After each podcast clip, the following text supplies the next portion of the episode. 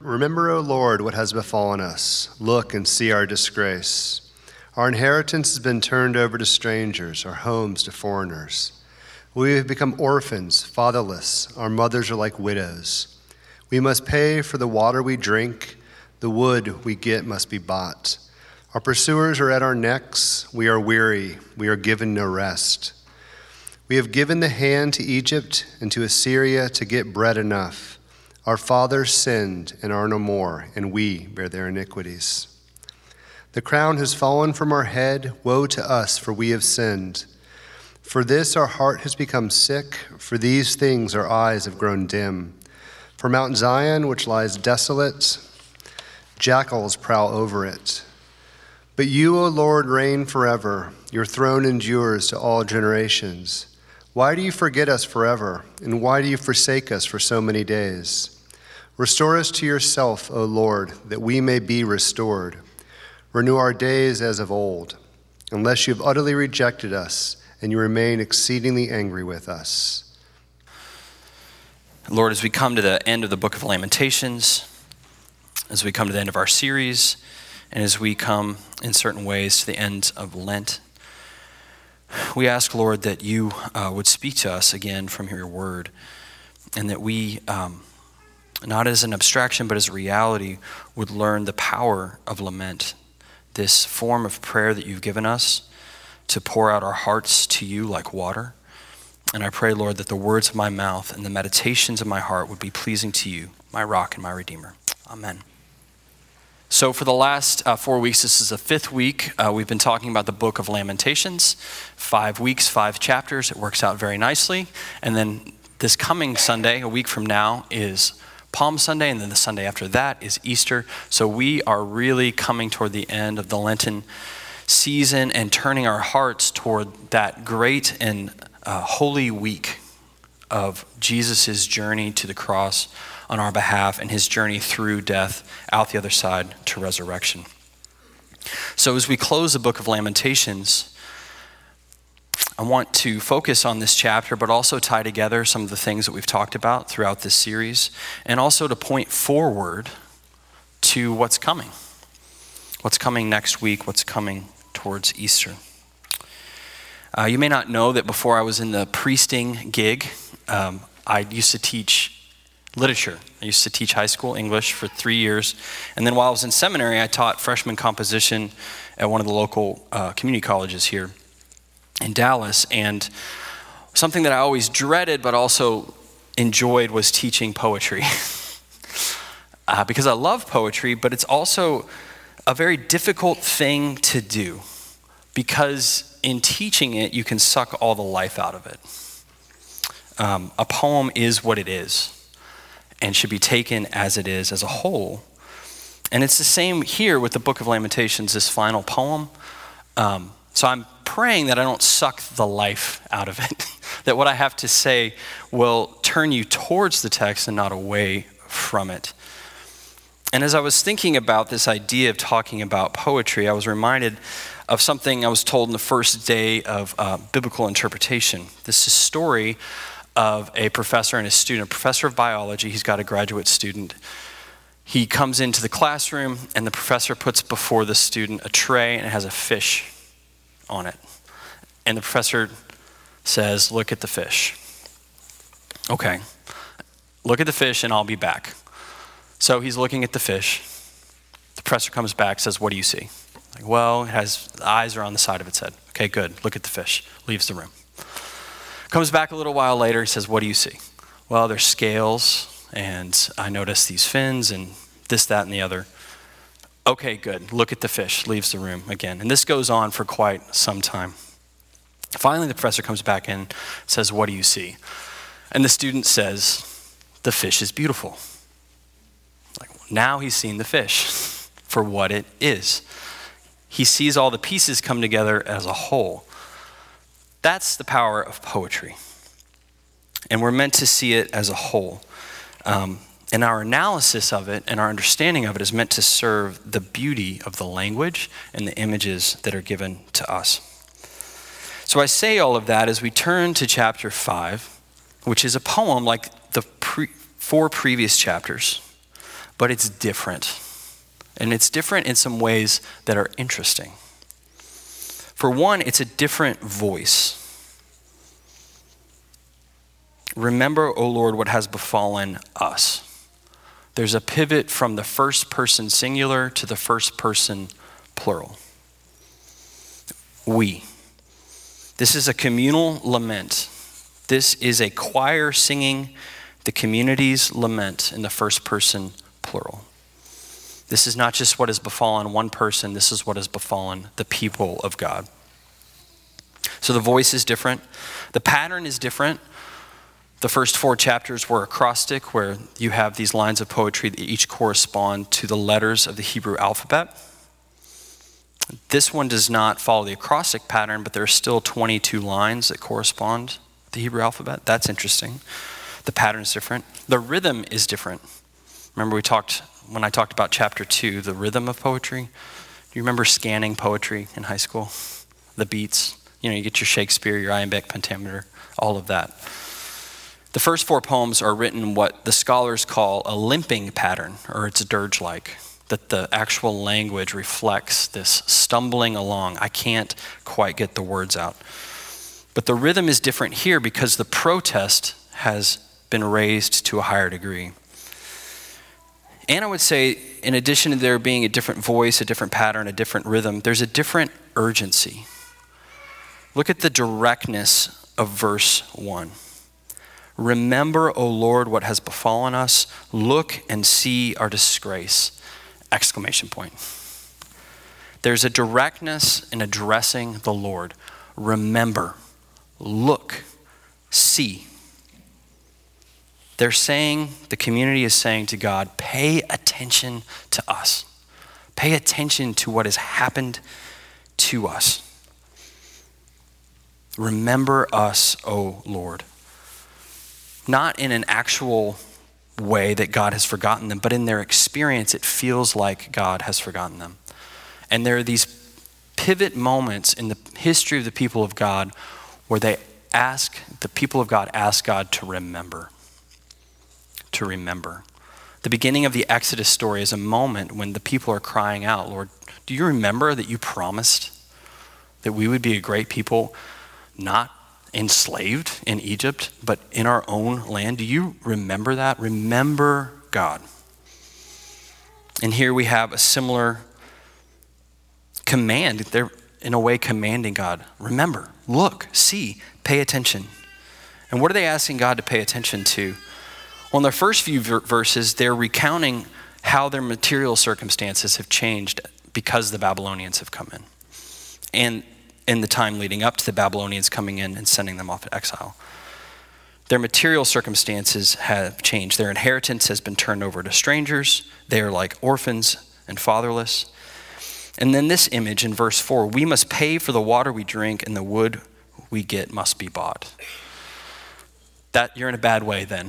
If you're supposed to be in a land filled with milk and honey, where all of it's for you, and you're suddenly in a position where you're paying for water and for wood, then you're not in charge anymore. Someone else is in charge. Your material circumstances have changed in a fundamental way. But the heart of this poem is not that their material circumstances have changed, but their spiritual and relational circumstances have changed. Verse 17 For this our heart has become sick, for these things our eyes have grown dim they are experiencing the sickness of heart. And there's an acknowledgement of two levels of sin. First, in verse 7, the sins of their fathers, bearing the iniquities of those who have come before them. But also in verse 16, the weight of their own sin. The crown has fallen from our head. Woe to us, for we have sinned. We've come from a line of previous generations who heard from the prophets were called to return to the Lord, and they did not return to the Lord, and neither did we, and we are bearing the weight of their lack of repentance and our own lack of repentance. Their spiritual and relational circumstances have fundamentally changed, and this is why their hearts are sick.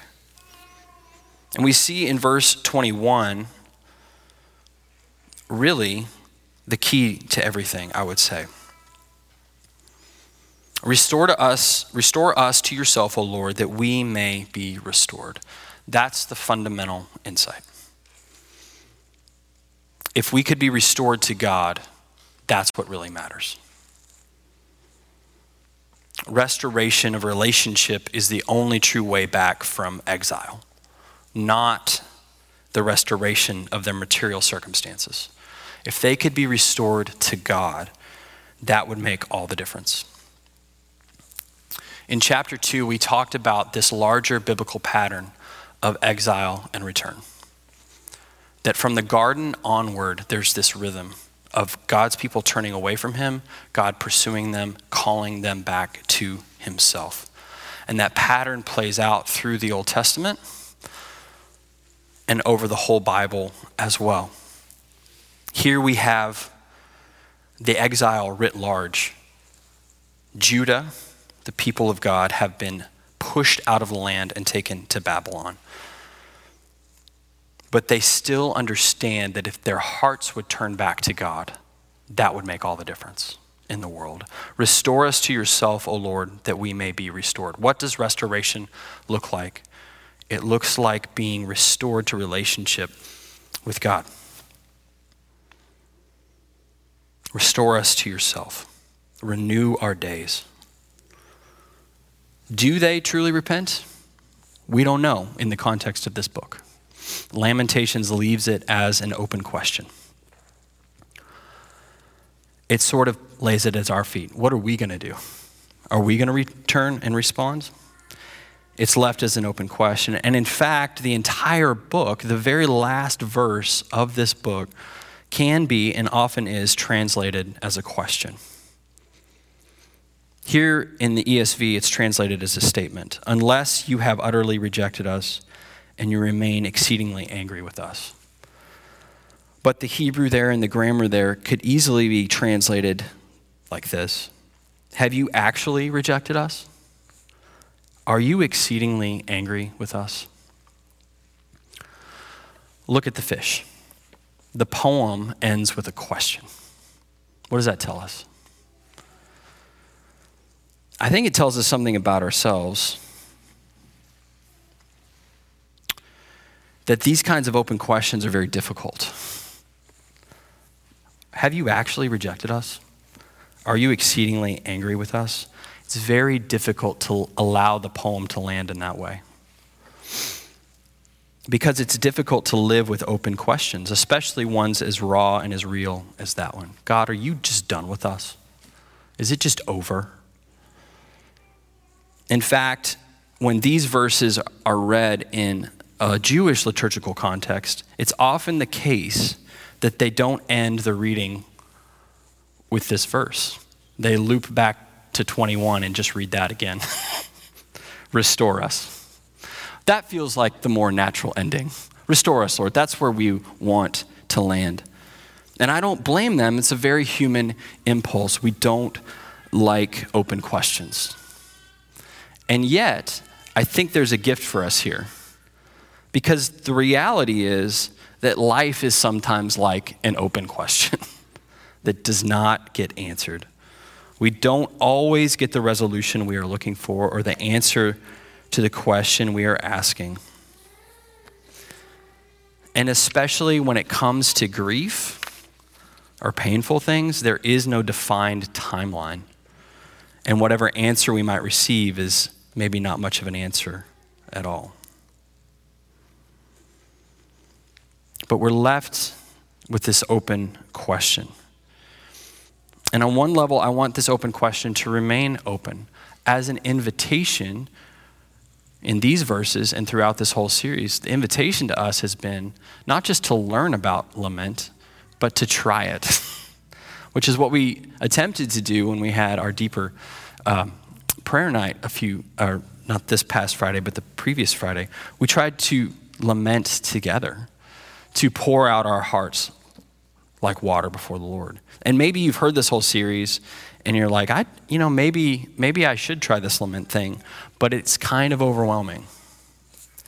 Why? Well, what if I can't stop?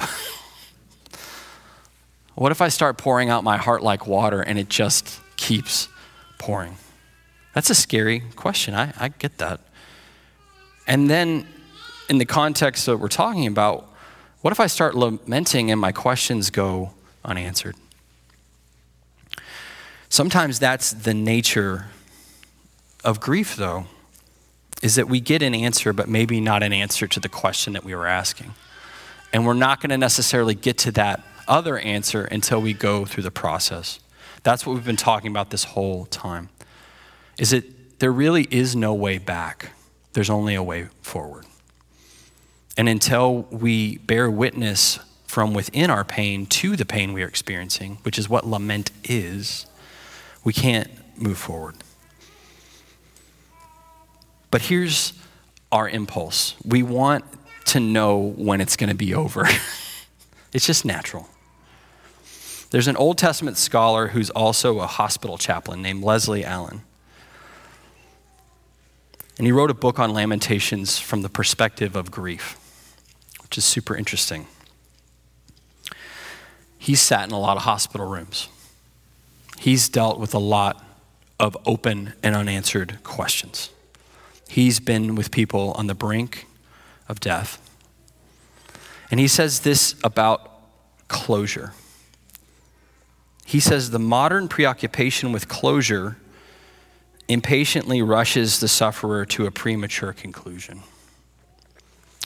Closure must be allowed to take its own time. We, he says, have a preoccupation with closure that impatiently rushes the sufferer to a premature conclusion. Sometimes we do that to ourselves. I just want to be done with this. I don't want to feel this any way, way anymore. It's too painful, it's too much. Sometimes the people around us are like, get over it. it's you've grieved long enough. You should be done with it. By the way, that's not helpful. Just so you know. It's like uh, you know quoting Romans eight to people when something bad has happened. You know, God works everything to good. Great. I'm so glad that you told me that. It's not always helpful. I've done it. I'm a pastor. You know, I want to find the verse. But sometimes we're doing that because we want the other person to move on. We want to impatiently rush them to a premature conclusion. But closure must be allowed to take its own time. And this author, Leslie Allen, he goes to talk about people who've experienced grief. He talks about C.S. Lewis's book, um, A Grief Observed, and some other books like that and his own experience as a chaplain. And he had this wonderful phrase that there's a point in every grieving process where you reach the end of the beginning. Meaning, we want to be at the beginning of the end, but sometimes you're just in the middle of it, and yet you've sensed that there's some pivot, that there's some hope, that there's some light at the end of the tunnel. We've reached the end of the beginning. But we can't always know when that is going to be. And that to me is the power of this open question. Are you exceedingly angry with us? Have you utterly rejected us? It is such a powerful way for the book to end. Closure must be allowed to take its own time. Now, we also have to remember that Lamentations is not the only book in the Bible. Can you imagine if that was just the whole Bible? Like, um, oh, what do I do with this? the book is situated within a broader Old Testament context where there is a return from exile. That within a few years, this will be uttered to the people of God who are in exile Comfort, comfort my people that they improbably, how did this happen? How did the geopolitical realities change so much that Babylon is on the decline and that we can come back to the land? How could that happen? And yet, that's what happens in the history of God's people. Comfort, comfort my people. There is a way back from exile within the Old Testament itself. We have figures like Nehemiah and Ezra who lead the people of God after the exile. And yet, even they have an open question. Because they build another temple, and you know, it's not as good as Solomon's temple. It's pretty good, but Solomon's temple was really good. And the Greeks are around and the Romans are still around. Are we really back from exile? Is this really what God promised us when he said, son of David will rule forever on the throne? So they're left in a way with the open question still. But our question is how does God come to answer the question, Are you exceedingly angry with us? And have you rejected us forever? God's answer to that question is a person. And that person is the suffering servant. How does God answer the question, Have you rejected us forever? He sends his son as the suffering servant, the one who experiences exile, grief, loneliness, pain. Because there is a suffering servant, our experience of exile, our times of grief, however lonely, however confusing, however painful, can never be absolute. They can never be the final answer to the question. The message of the cross is that Christ was exiled for us on our behalf. That he goes to the utter limit of outer darkness and dereliction so that we don't ever have to in an ultimate sense. The message of the life and ministry of Jesus, especially the cross, is that there is no place that a human being can go where God in Christ has not gone before us, including through death and out the other side. Christians have understood the book of Lamentations as a prayer on the lips of Jesus. The time when the church reads these prayers is in Lent, is in Holy Week, is in the context of Jesus' cry to his Father, My God, my God, why have you forsaken me? And in those, and in his question, why have you forsaken me? God answers our question Have you rejected us forever? No, you haven't. Because Jesus' lament, his dereliction, are absolute, so that our lament can be temporary. So we don't want to hasten to the end. We don't want to come to a premature conclusion. Grief takes its time. We don't we cannot take the sting out of suffering. Suffering is simply not the way that it's supposed to be. We can't just gloss it over and pretend that just because God can make good out of bad, that somehow that bad became good. The bad is always bad. Suffering is not the way that it's supposed to be. Dave's reminded of this, of this throughout this, this series. We were not made, initially designed to grieve in the way that we do, to lose people in the way that we do, to lose relationships, we weren't designed for that. Suffering is not good. Can I just say that? Can you hear me? Suffering is not good. It's not. We have all these ways of trying to pretend like it is to take the sting out of it, but it's not good. It's just not. And the cross is the answer to that, too. That he suffers on our behalf but that's the greatest travesty of all time is that when God comes in our midst, we crucify him.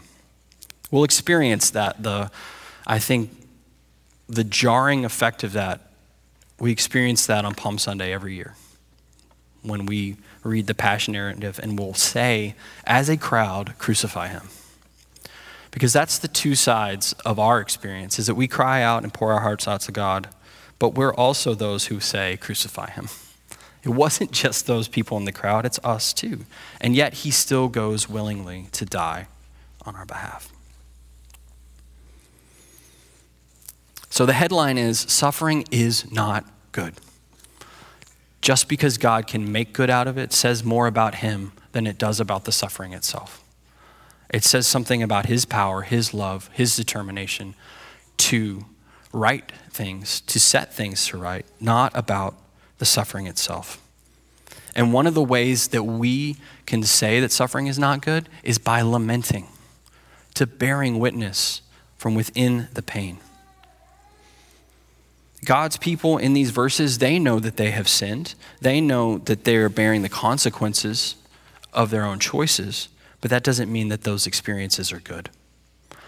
Just because God can use it in a way to draw his people to himself, again, that says more about him than it does about suffering itself. So, where does this leave us? Some of us need the permission to sit with the open question we've experienced all kinds of things over the last two years, both as a community, both individually. There's not a life that has not been touched in some fundamental way by this pandemic, by the economic fallout from this pandemic, by the political tensions that have come out of it, or personally. I don't know of anybody who doesn't know somebody, whether close or a degree or two away, who hasn't died there's a lot of death that's happened around us. When will we be done grieving that? I don't have any idea. I don't know. And that's okay. We can leave that part as an open question. We don't need to push the timeline to a premature conclusion. And yet, the backdrop to our grief is always the reality that Lamentations is not the only book in the Bible, that it's situated always within a larger story and within the larger reality that Jesus is not one who comes as a conquering king, but one who comes as a suffering servant. That is the hope and the promise of Passion Week.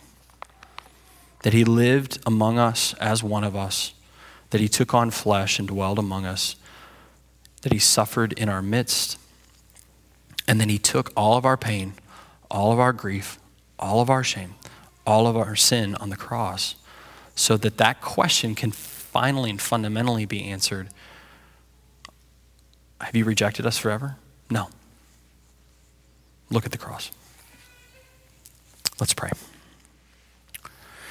Lord, I thank you for this book of Lamentations. And I thank you for the um, difficult gifts that it might give us. Most of all, the permission, Lord, to pour out our hearts like water before you. The permission, Lord, to pray to you, remember, look, see, pay attention to us. We thank you, Lord, that your word, the word of God, opens a space for us to lament and I pray for us, wherever we are individually in our own stories related to grief, that you would meet us in that grief. And Lord, that you would help us live with an open question. But I also pray, Lord, that as we move towards Holy Week, as we remind ourselves what our redemption costs, that you would draw our eyes and our hearts to the cross, and that you would remind us that your answer to humanity is yes and amen. Amen. That you love us, that you pursue us, that you died for us, and that you want us to turn to you. Help us to do that, Lord. In Jesus' name, amen.